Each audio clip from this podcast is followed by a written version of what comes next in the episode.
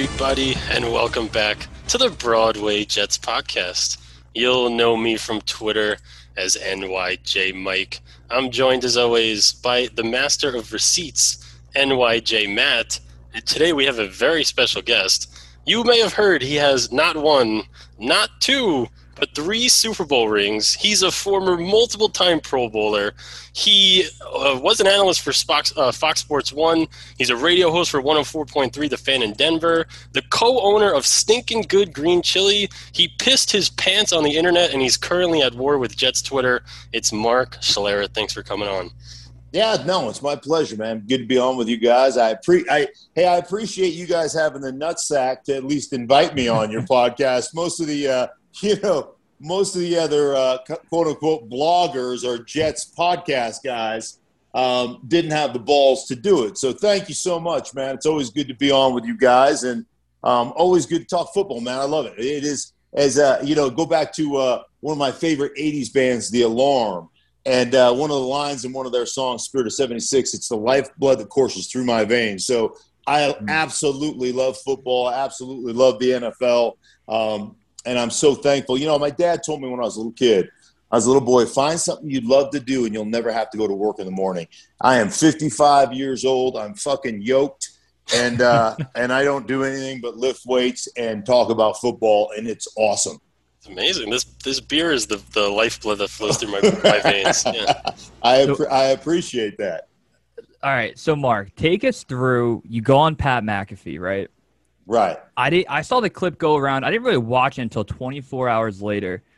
What happened on that show, and did you expect the outcome on Jets Twitter that you got? Because we'll get into it a little bit and then talk football after. But want to hear your thoughts on how it initially happened. No, it's interesting because I've been, you know, I've been here in Denver. Uh, I ended up finishing my career here in Denver my last six years, and um, I'm probably public enemy number one in Colorado when it comes to what I think of the Broncos, and to the point where my old teammate John Elway won't talk to me anymore um, mm-hmm. because I hold him accountable, and that doesn't. I mean, it doesn't bother me. Like this is a production business. Um, my coach, when I played for Denver, my coach Alex Gibbs, who's a he's one of the greatest coaches in the National Football League history, used to say, "Get good or get gone." Um, and that's you know just it's the way it is. It's it's the NFL in general, um, and you have to understand how the game is played and how the and and my perspective on the game. And so I am very much um, not welcomed often at, at, in the old facility that you know that I played in um, mm-hmm. because I hold them accountable. And so from my perspective, I was having a a conversation, not a Jets conversation a draft conversation. And because here in Denver, everybody's talking about, well, let's can Drew Lock and let's go after one of these quarterbacks. And and I'm like, do you guys understand the history of quarterbacks in the draft in this league? Of top 10 quarterbacks in the draft. Hell, I know you guys understand. Oh, and I was just yeah, yeah, yeah, yeah. And I was just basically I was just basically saying, you know, if you think that you're going to go up and draft the number two quarterback in Zach Wilson, who happened to be, by the way, watching film, one of my favorite quarterbacks in this draft. I think he's phenomenal. But if you happen to go that direction and you give him the same thing that you've always done, or you don't support a young player like that, you're gonna. I mean, you're gonna repeat the mistakes of the past.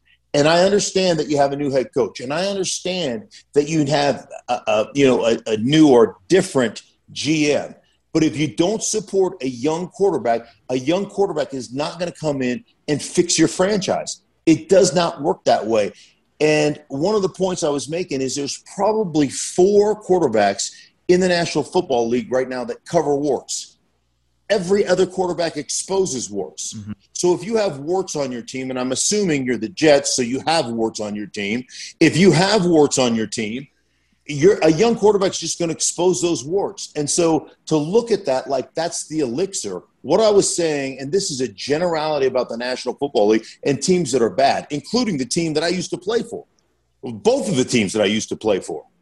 If you think that you're going to put a player in a position to fail, please don't be surprised when said player fails because you put him in that position.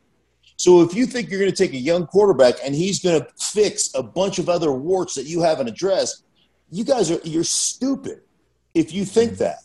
And and so that was the perspective and how we got into this mess with Jets fans. And I basically said for the Jets, if you put Zach Wilson in the same position that you put Sam Darnold in, don't be surprised three years from now when you're back in the top five looking for another quarterback because it's a it's such an incredibly tough position to play, and um, and obviously you have to be exceptionally well supported as a young guy if you're going to have success in this league. And and the great point is we agree with you on that take. And I think a lot of people on Jets Twitter do. I think some people kind of went in, in the beginning a little overboard, and then you put the video out. The video comes out. You, You see flip my name, by the way, is Sam Darnold on this Zoom.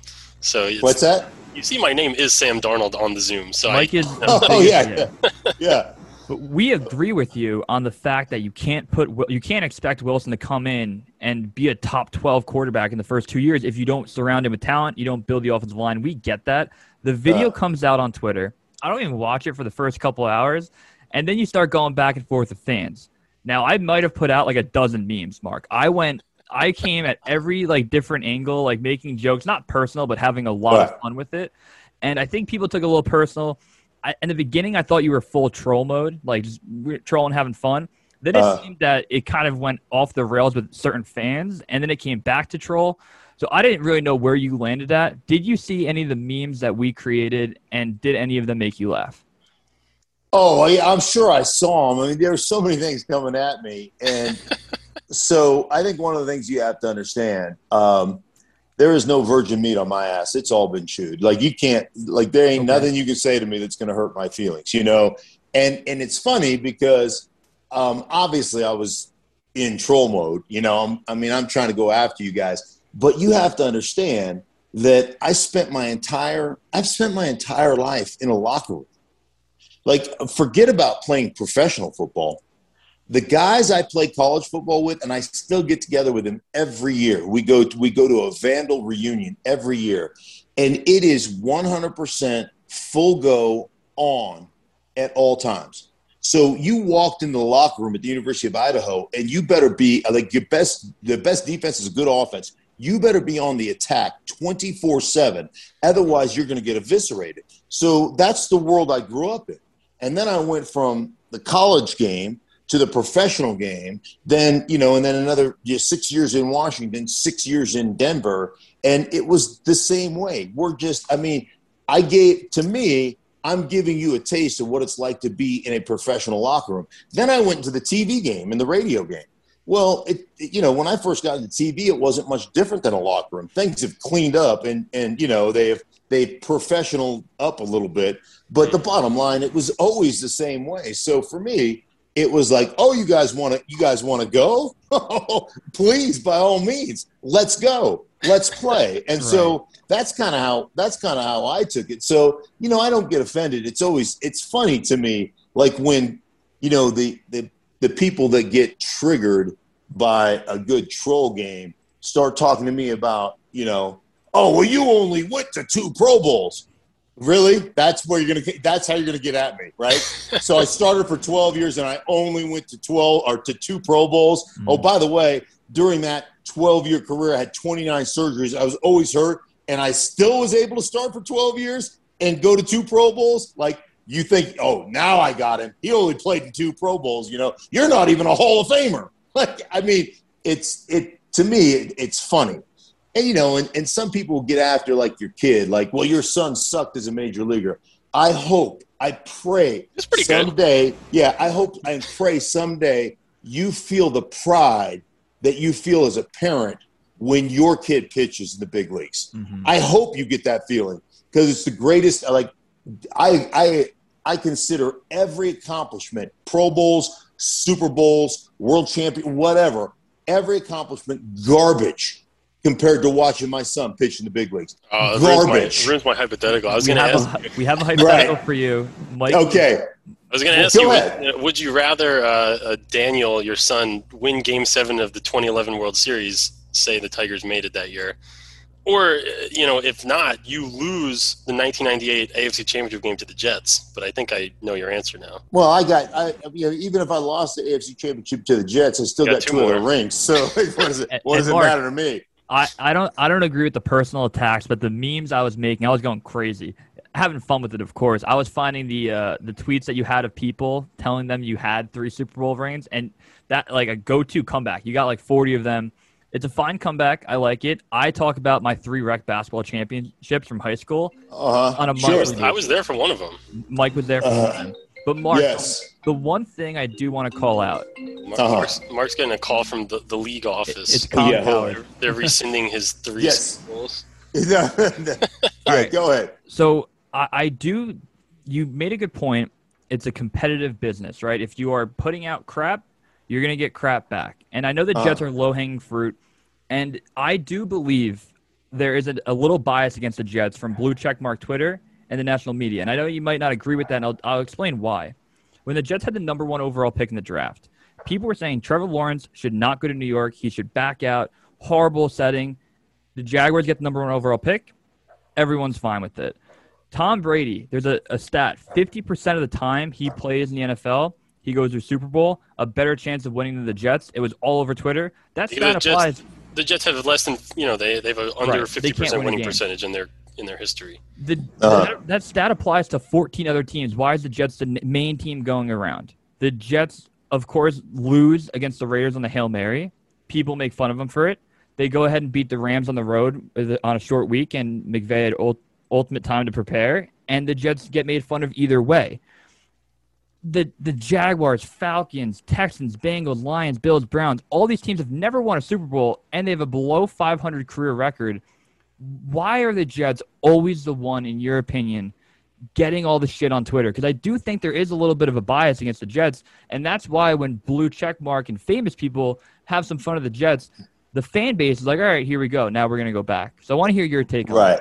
Yeah, well, it's because you guys are in New York, and so you have to understand the way the, the way television works. Hey, man, when I when I worked for ESPN for 16 years, you know the majority of the people who run ESPN are Jets fans, right? You get that.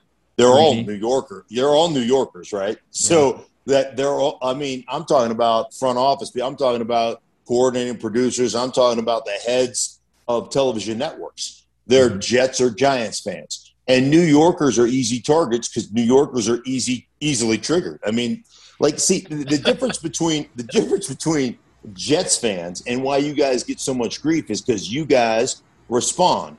Lions fans just go, "Yeah, we suck." Like I had a I had a line in that in that video about uh, about what we did to the Lions in, and you guys are pretty young, but you remember the movie Shawshank Redemption. I said, you know, I'm like one of the things I said in that video was, "Hey, man, the sisters were kinder to Andy Dufresne than we were to the Lions that day." And I got not one Lion fan. They're like, "Yeah, you guys, pretty good. You know, you got you guys kicked our, yeah, you guys got us. You know, you know. I mean, so I mean, I, I think that the majority of fans from Jacksonville or from, you know, or from, um, like you said, the Lions or whoever had mm-hmm. just given into the fact that their team sucks, right? And so they don't respond. Plus, New York is so huge, you know, the number of people that represent the fans. But but as I mentioned, like there's no bias from me or from the media from the standpoint of of we would love, we're capitalists. Like we would love for the a team in New York to be great. Because it's it's great for ratings. Mm-hmm. It, it's great for ratings. So for you know, and you know how this, you know how the league works, man. I live here in Denver, and like, I'll just talk about the NBA for a second. Yesterday, or yeah, was it yesterday? Steph Curry went for 10 three pointers. Yeah, the, the night before, right? Another 10 day, three pointers. Really. Right, right. but but he's had 11 games. He's got 78 uh, three pointers in 11 games. Right. He's just been on a tear. Right. So I'm doing my radio show in Denver. Nikola Jokic has 47 points, 15 rebounds, eight assists, this 50th double double on the season. It's not close. And ESPN led with a 10 minute highlight in their first hour block, hour and a half block, a 10 minute highlight of Steph Curry. Then they went to the workout by uh, Trey Lance, and then they went to other NFL stuff. And at eight at eight thirty, an hour and a half in, they had already repeated the Steph Curry stuff and what he's done and the potential of him chasing down, you know, and, and, chasing down an MVP and have not once talked about Nikola Jokic. And that's without Murray and, too. Right. And here's and the point the point really is is that Nikola Jokic, nobody at ESPN or at any other network wants Nikola Jokic to win an MVP. They don't want the Nuggets to be in the in, in they don't want the Nuggets. Like it's a flyover city. They don't care. It doesn't move the needle. So to, for the Jets fans to go, well, eh, the national media is biased against us.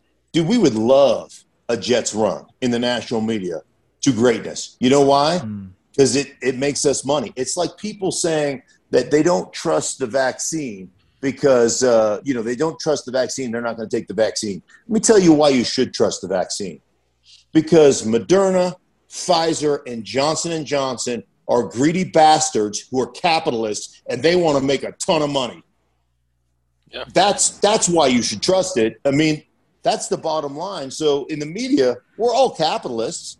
Of course we want a New York team. Of course we'd love the Knicks to be great. Of course we'd love the Yankees to be. Of course, because it sells. It sells advertising dollars. It, it makes money. It's the media. That, I mean, we're the, the world's biggest, mm-hmm. greediest capitalists. It does go the other way, though, too, because when the butt fumble happened, and as an offensive lineman, I think you could maybe attest that if it happened to Denver on a Sunday at 1 o'clock, the butt fumble, it doesn't blow up as big.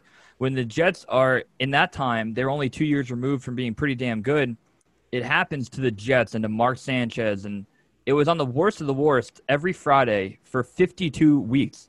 It's unbelievable. They did a whole 30 right. They can't. They had to take it off because they were because they, they like retired it. So they retired it. Yeah, and we think it's one of the most overrated plays ever. So sure. what you're saying is because it's New York and because the fans are a little more active and they'll respond, you right. want them to be really good, but when they're bad, which of course over the past decade they've been very very bad, you have to then do the low hanging fruit jokes, go after them, but then you have to come back as a fan like we do.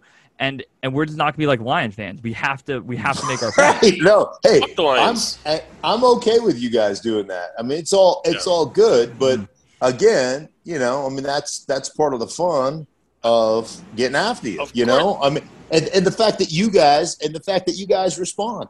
I mean, I, I you know, it that makes it fun. That makes it fun for the rest of us. So, um, you know, I think we I think we love it. And I and again, I think if you look at the networks and how many people are vested in in the Jets and the kind of there's almost this lovable loser attitude from all the people that are huge Jet fans. You know, here we go again. We're the Jets, and I don't know. It, it is. It's it is low hanging fruit. It is easy, um, but damn, it's fun. You Maybe know, it's, it's, a, it's a good time. Maybe, like you said, it's self inflicted because the, the the the last point in this is that from 1990 you could use 97 or 98. But let's say 1998 to 2010. The Jets are 120 and 104. They went to they went to the playoffs seven times.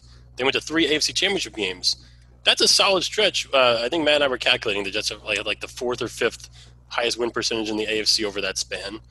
And then you know, like Matt just said, stuff like the butt fumble happens, and just you know maybe because we're not the Giants, it's like right back in our face, you know, and it's and it's not you know, the, if the national media wants the Jets to be good and and and you know profits off of that, makes money off of that, you know, when the Jets do have a good stretch, maybe it's maybe it's because of the Jets fans because Jets fans are a little bit self-loathing, but it's a little frustrating, you know. And, and obviously, the last ten years we just are garbage. But well, I, I will say this, you know, and I think this goes back to Robert Saleh and and Joe Douglas, and I don't know Joe Douglas, but I know Robert fairly well, and um, as well as you can know a guy that you've met with nine times and you've had football conversations and more importantly life conversations you know and you get into philosophical um, as a as an NFL analyst for Fox you know and doing games you get into these philosophical conversations sometimes where you've done a guy three times you know three times in the last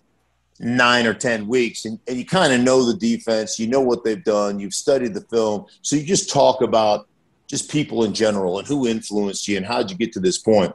And let me just tell you, he is one of the great men that I've had the opportunity to just to talk with.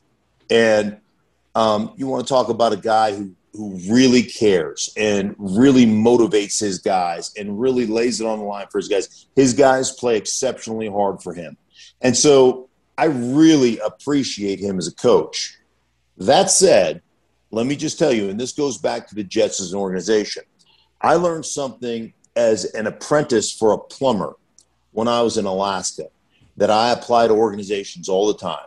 Okay. So I was, I grew up in Anchorage, Alaska, and one summer, you know, I always work construction. And one summer I was being uh, on this project and I went through the entirety of the project, you know, from from excavating the land to building the footings to pouring the footings to stock and block to doing the plumbing, the whole nine yards. So I was kind of an apprentice at every stage of the building of this three story building. And so I'm helping this plumber out. And this plumber says to me, I'm going to teach you everything you need to know about plumbing. So I'm like, all right, here we go. He goes, all right, are you ready? And I said, yeah. He goes, shit flows downhill because that's all you need to know about plumbing. All right. And we were putting in, you know, we're putting the plumbing, the sewage line that goes out to, you know, to the main sewer. And the bottom line with organizations, it's exactly the same.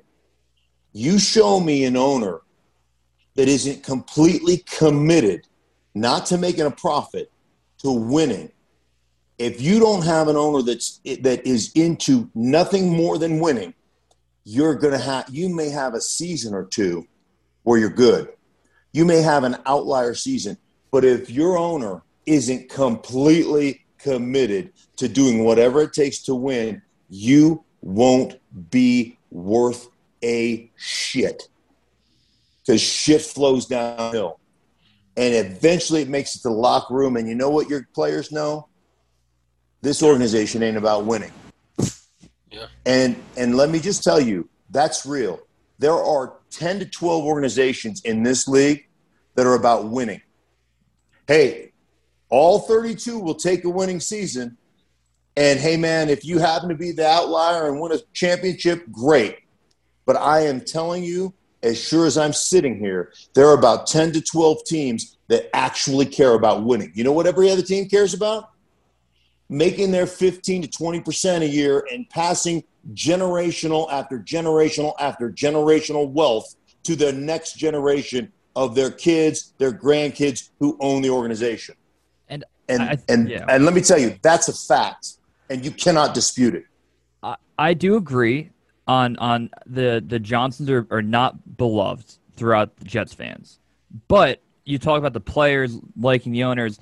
I do find it fascinating that Christopher Johnson, in his tenure with the Jets, horrible record, he was on the field shaking their players' hands after every game winner lost. Jamal Adams, when the whole beef went down, he didn't want to talk to Joe Douglas. He wanted to talk to Christopher Johnson. So I think from a player span, standpoint, the Johnsons aren't hated, and maybe they they like the money. Me and Mike have season tickets, so we are paying more money into their pocket. But uh, from a Johnson standpoint, his biggest flaw is hiring the wrong head coach. For me, I don't really care about the money. They got Joe Douglas from Philly, well respected move throughout the league. I know Mike has a point here too. It's probably. two things that relate to Mark. So, so Mark, Yeah. you you obviously were on the Redskins, and the Redskins won the, the championship in, in 1991. And Charley Casserly was the GM, and the Jets used Charley Casserly and Ron Wolf, who was an executive for many years, to help hire Todd Bowles uh, back in in uh, in 20 after 2014. Mm-hmm. um, and we we really didn't like Todd Bowles. And then you know, also related to you is you obviously you know follow the Broncos and all things Denver. Adam Gase is the offensive coordinator for the Peyton Manning years, and then becomes our head coach. So the last two head coaches that the Johnsons have hired have been complete disasters. And we, you know, you hear there's a lot of positivity with, regarding Todd Bowles nationally with his abilities as a defensive coordinator, but not so much as a head coach. And then you know Adam Gase, you know, was just obviously one of the abysmal. really just horrifying. So what Right. what what did you see? I'm curious what you saw from Adam Gase when he was in Denver. I mean, it was it just really all Peyton Manning, but I don't know how anyone could hire this guy as a as a head coach. You know. Yeah, well, I mean, I think there's I think there's a couple of things. Um, I think it's really hard, and this this will be interesting to see exactly how Robert Saleh transitions as a coordinator when you are completely connected. And, and we're having just I mean, this is just an NFL discussion, and this is 12 years of playing, you know, playing on championship or with championship organizations. This is just what I know actually like works or happens. So one of the things when you are completely when you're a coordinator and you have this unbelievable connection with your team, right? And your players, and you're interacting with them on a daily basis, and you're coaching them on a daily basis. You're not only the coordinator, but oftentimes you're coaching or you're you're uh, you're, you're like you're the coordinator, but you're you you take a certain position kind of under your wing. Like you're, I'm the offense or defense coordinator, but I'm also coaching the secondary, or I'm mm-hmm. also I'm coaching the yeah. linebackers as well, right? You have a, a vested interest. Here's what happens to you as a coach, as a coordinator. It's really hard to give up that aspect of coaching, that connectivity you have with the players, because when you become a head coach, your job is to truly coach the coaches. Yes. Oh, interesting. And it's, okay. And it's really difficult. It's really difficult to let go when you are so used to that connection you have with players to let go of that. And so the things that you need to be doing oftentimes don't get done because you're still in that other world. You have one foot in that other world. The great coaches in this league have the ability to delegate, to coach the coaches, and to step back and look at the game from 32,000 feet. And it's very hard to let that go. It's exceptionally hard to let that go for a lot of coaches. So, a Todd Bowles, for instance, who has such a connection with his players, Todd Bowles and I played together with Washington.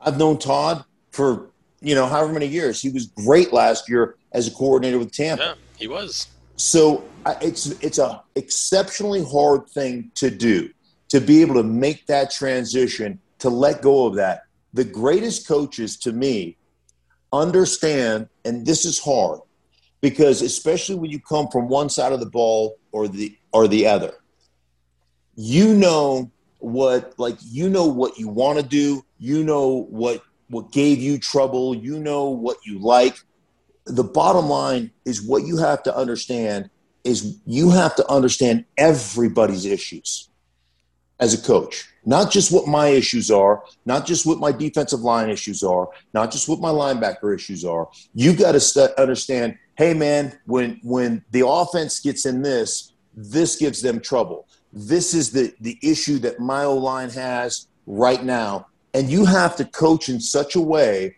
that you're not only coaching your coaches to get the best out of your players, but to get the best out of one another. Because you think the players are competitive, you should see the coaches in one on one drills. You should see defensive line coaches cheat the snap count to give their defensive linemen an edge. You see defensive line in, in team drills, D line coaches cheat for their defensive linemen to tell them if it's run or pass. You see it all the time. That doesn't help us as a football team. But sometimes, if you're a defensive coach, you want to win those drills in practice. That doesn't truly help you as a football team. And so, for a head coach, you've got to be able to coach your coaches. You've got to be able to create a, an environment where you're saying, we all need to do this and we all need to make these sacrifices together to make our team great. You have to know all the issues that present themselves to our offensive line, to our running backs, to our receivers, to our quarterback, to our D line, to our linebackers. And you've got to coach that in its entirety to make sure that you guys are on the same page. And then, on top of all that stuff, when it comes to game planning, it's not enough to know how to attack an opponent. You know what you have to do before you can attack an opponent? You have to mitigate your own issues. So as a coach, you have to sit there and say, okay, I want to attack this coverage or I want to attack this individual player. But in doing that, we expose our right tackle. So guess what? We have to shit can it and have to find something else to attack. Most coaches aren't, they're, they're too selfish to do it. Yeah. They don't understand everybody's issues and how to mitigate everybody's issues. And, and those are the things that, to me, make a difference. Going back to your Woody Johnson, I don't give a shit if guys like it. Mm-hmm. I don't care because let me tell you what, if they feel in a locker room, and here's the thing players have the greatest BS meter in the world, the world's greatest BS meter. If you lack authenticity, which Robert Saleh lacks zero authenticity, but if you lack authenticity, we as players will smell it out in two seconds, and then you're in trouble. And so I don't care if they like him. If they feel as though, whatever the reason is, that that particular owner isn't about 100% about winning, they will smell that out in an instant, whether he's shaking hands or not.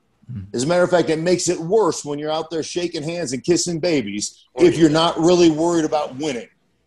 And so, what authenticity becomes the, one of the biggest issues in the world. I've talked to coaches and, and coaches that, that get these opportunities, man.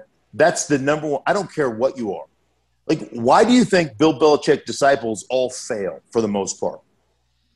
Because they, they think they're little Belichick Jr., right? They don't, they don't cut the sleeves off their sweatshirts.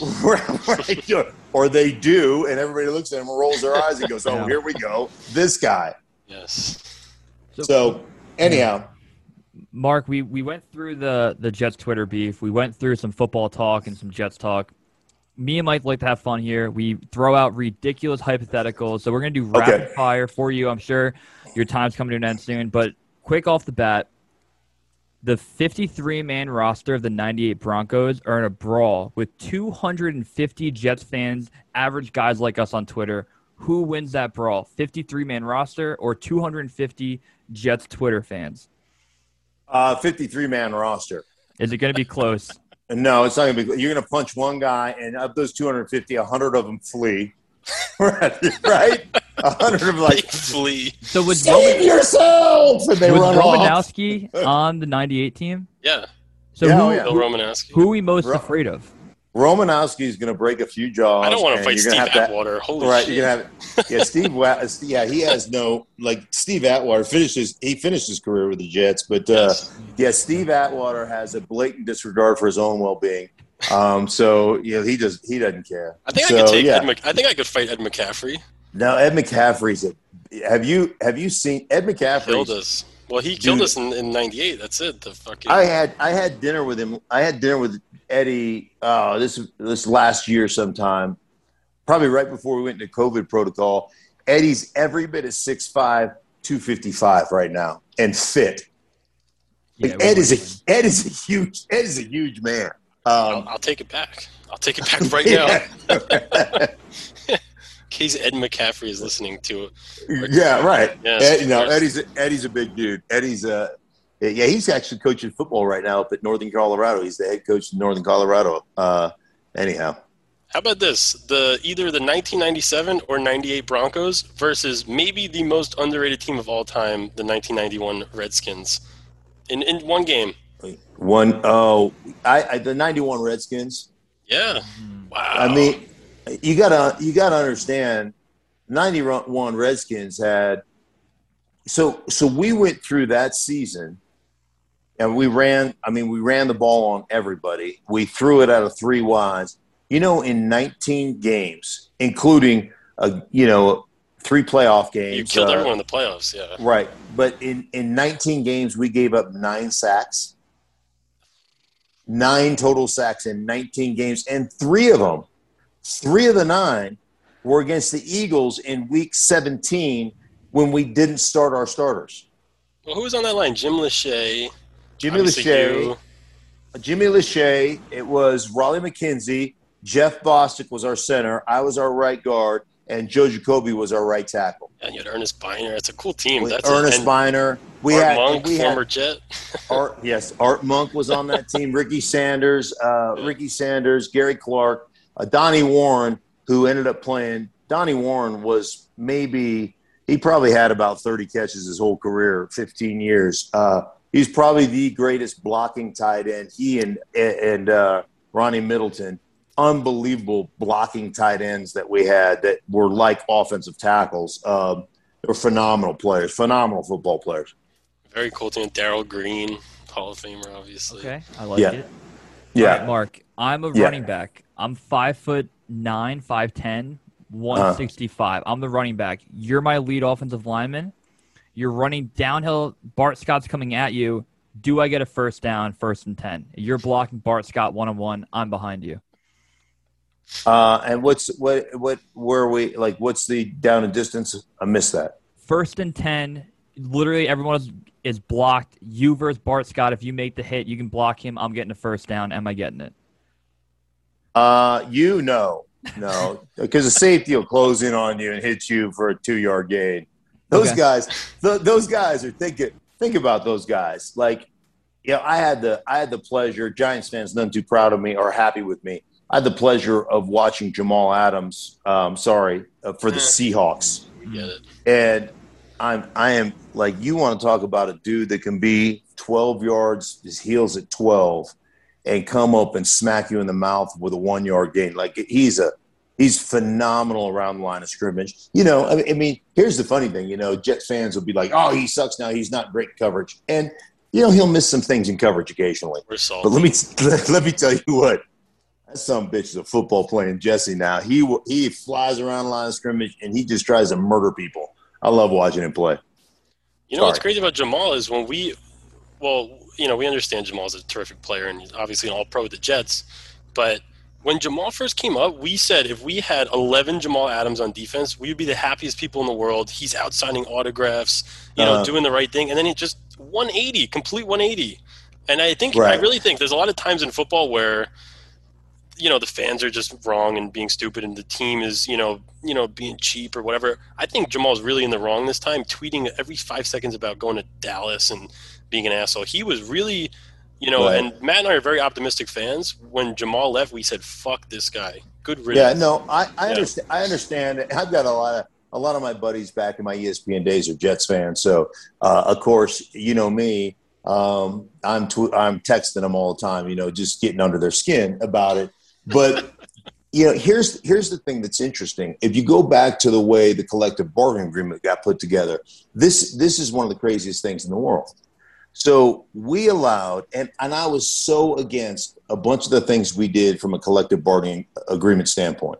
So, I mean, I was trying to advise the Players Association against rookie contracts. I was, you know, I, I just, so think about this. One, we as veteran players are negotiating for guys who haven't come in the league yet, that don't have a voice, right?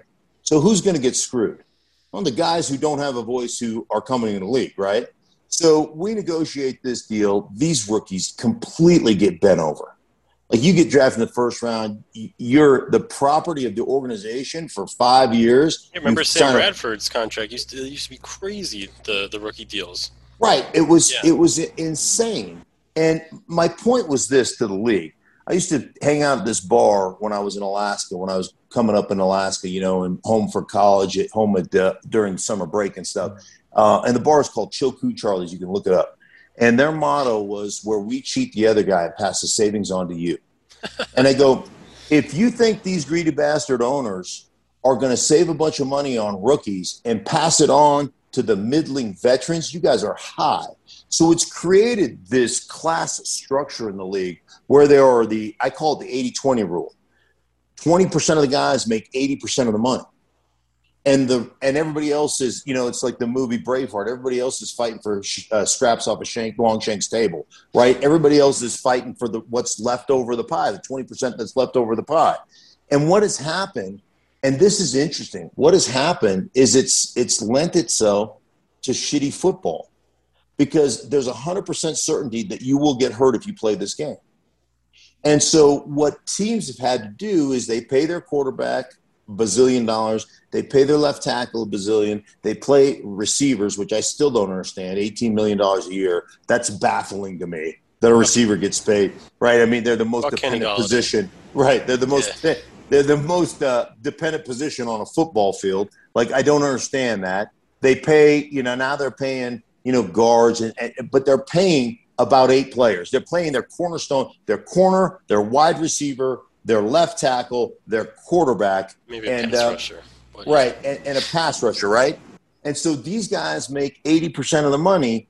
And then what they end up doing is they end up scrimping. So all your backup offensive linemen are rookies, and you got a bunch of rookies that are backups all over the place. And then you get three starters hurt, and you go from a potential playoff type of team to, to sucking because you don't have good quality veteran players that know what they're doing. That when I came in the league, man, and, and I was playing for Washington, we had like we had a group of starters, a group of guys that were veteran players, but all our backups were were six, seven, eight years, had started for three years somewhere else. They were everybody. We kept a few rookies, um, but the bottom line is anybody that might have to go in and play had starting experience, had started somewhere else for a long time, and the league is now a group of haves and a group of have-nots, and and that's the way the league is constructed. So like I don't blame a guy like Jamal Anderson when you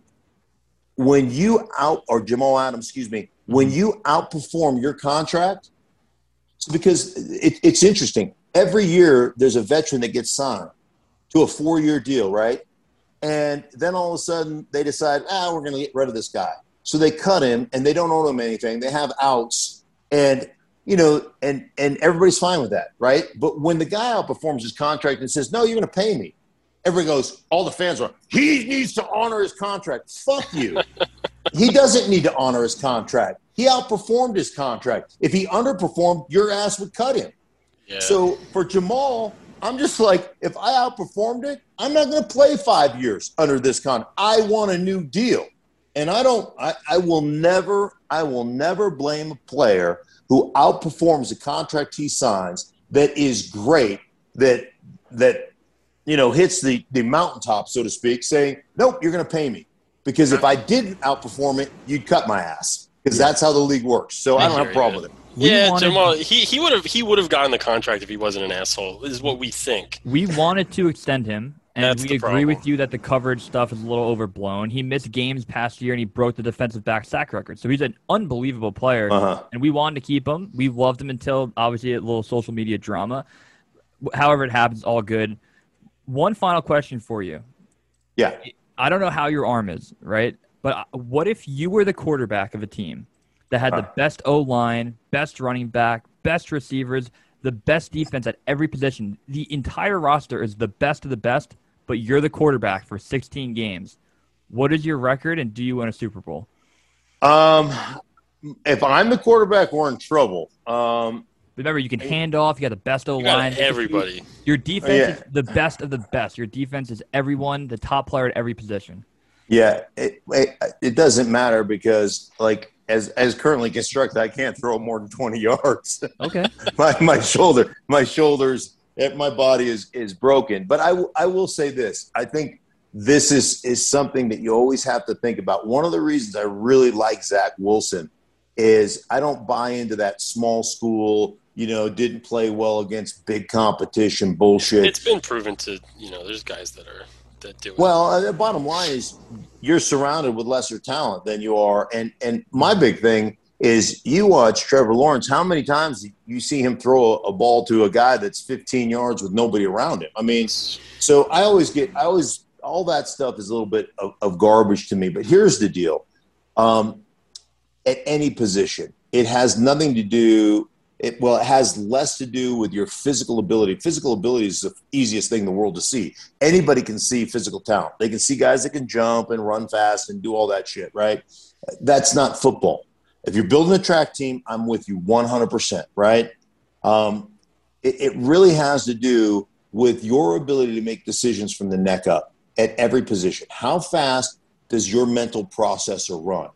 And so when you take information in your eyeballs and you see what's in front of you, you know, you think about just playing offensive line, for instance. You go from, you know, you go from an over to an under front. And so you change from a three technique to a bubble look, right? And it changes in a like split second in the midst of the quarterback running his cadence. Blue 80, blue 80, said hut. As soon as they shift, as soon as they move, as soon as the, uh, the, the backers boss over and the weak safety comes down, it changes your assignment right now. And so if you want to get into like the the understanding of football in general, man, it changes in an instant. And if you can't process that information in a split second and know who to block and, and dispense justice while you're blocking that guy, you're hitting a quarterback or you're giving up a hit on a quarterback that's a $100 million asset and you no longer play. And the same thing is true with a quarterback. If you can't process it quickly, if you're late with the ball, everybody talks about accuracy. Accuracy comes from understanding of what you're doing, processing information, making the right decision, and making it quickly. That's where accuracy comes from. So you're not breaking down mechanically. And then you start talking about like the Jets, what the Jets are going to do. So for me, for instance, the Jets, Mike LaFleur comes over as the offensive coordinator with Robert Saleh. Mm-hmm. So what are you going to run? Well, you're going to run the West Coast offense, but can you run a true version of the West Coast offense? Do you have a fullback?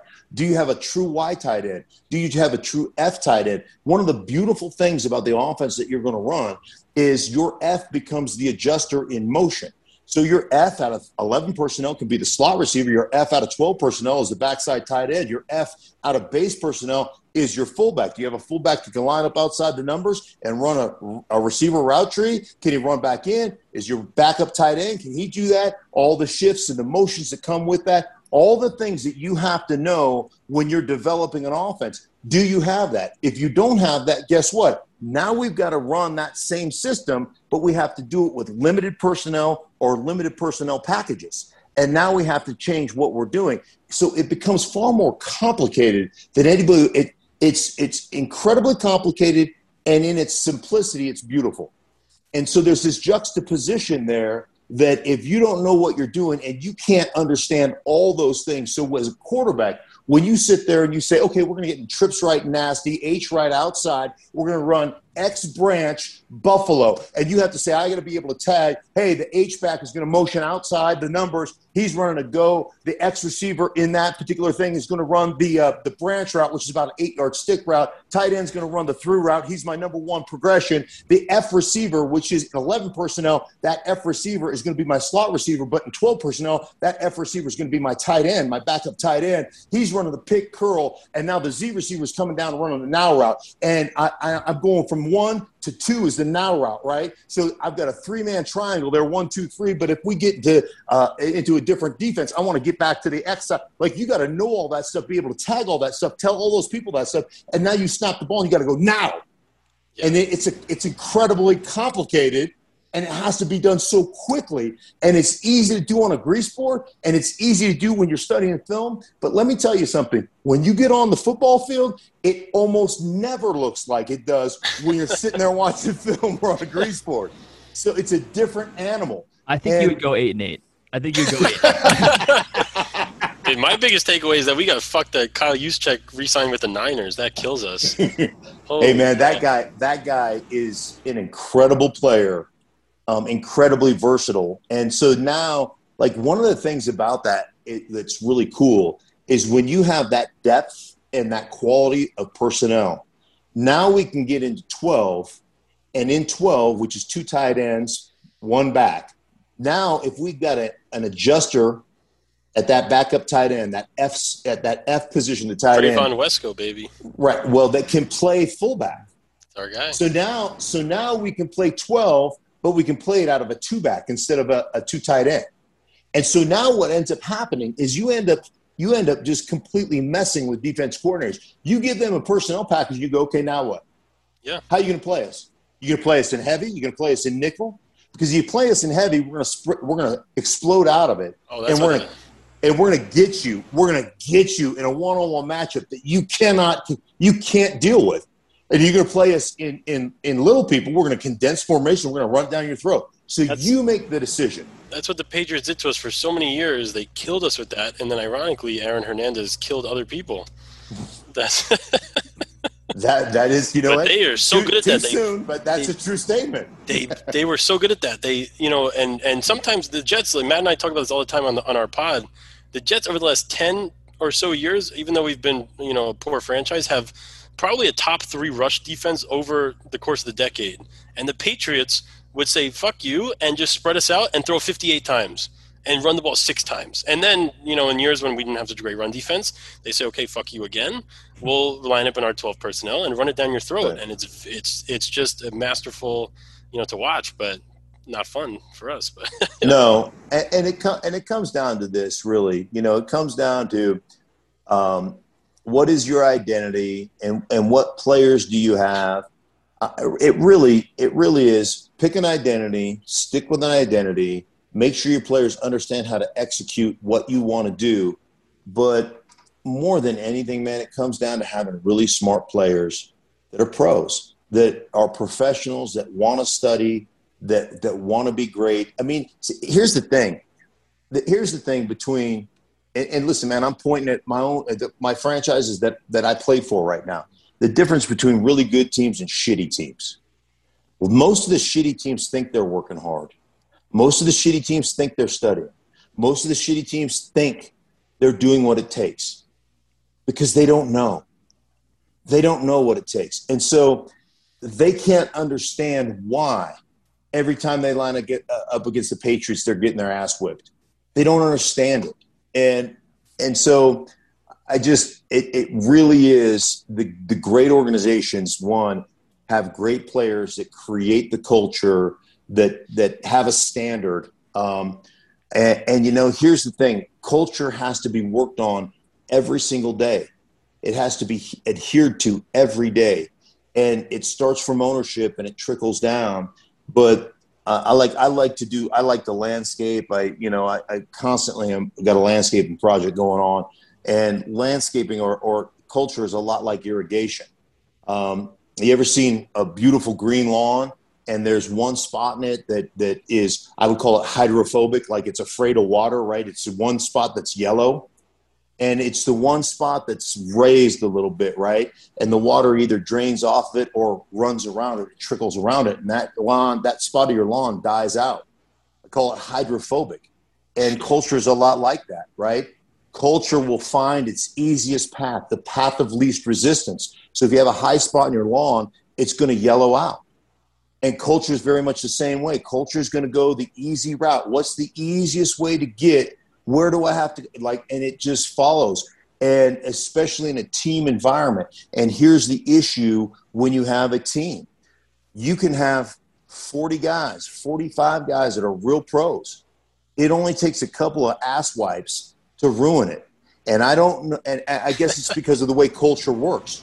Yep. Culture follows the path of least resistance. So those ass wipes have a, a stronger gravitational pull than all the good guys in your locker room. And so it, it's really, uh, listen, man, it's easy to give you theories on what it's going to take to fix your culture. Like it's easy to give you some theories. That's easy. In practicum, it's really hard. It's the hardest thing any coach will have to do is change the culture of an organization. Hell, man, I hate the Raiders with the white hot intensity of a thousand suns. They've been trying to change that shitty culture for 30 years. Yeah. And I hope they never figure it out. actually, I, I actually I don't because the, the league's a better place when the Raiders are relevant. But the Yeah. bottom line is like how many coaches have they gone through? How many different you know general managers? How many like Yeah. Jon Gruden's going to fix it? Every yeah, everybody's going to come and fix it. It's hard to fix. They led the league in penalties like nine straight years or nine out of 11. It's impossible to do that. I don't Shouldn't know have. how you can have that happen. Yeah. but Look, the Jets did draft. They drafted four guys who were uh, Captain. team captains last year. They're trying, but Yeah, it- yeah, no, yeah, absolutely. I Look, appreciate it. we appreciate having you on, Mark. It was a, it was a ton of fun this discussion. Um, we you know we, we were trying to figure out again, like really literally, were you trolling or what was going on? But we remember we were watching the uh, we saw you on Pardon My Take a couple years ago. I saw Uh, you piss your pants live. Like we've seen a bunch of your stuff. We thought you you get it, and it's glad it's good that you do, and we're obviously you know very happy to have you on. Oh, yeah. I, I, I will tell you this: Giants fans are really hurt right now because I had this feud going on with Giants fans uh, all last season, and now Jets fans have taken over as the uh, as the Oh. group of, of folks that you know that I poke fun at more. So Giants fans are a little hurt right now. I might have to get back after the Giants. So Hey, we played Denver on the road. If they were home, you know, we have season tickets, you'd be more than welcome to come and enjoy a game if you want to come out to New I, York. well, I will be doing I will be doing a game somewhere. I don't Good know which game I will have. I might be. I mean, who knows? Maybe I'll be doing that game. Matt keeps Um, offering. He keeps offering my. He offered my season tickets to uh, OJ. Simpson for Jets Bills. He hasn't responded yet, but I'm waiting. I'm waiting. He just gives you tickets away, huh? my, my fucking ticket, right?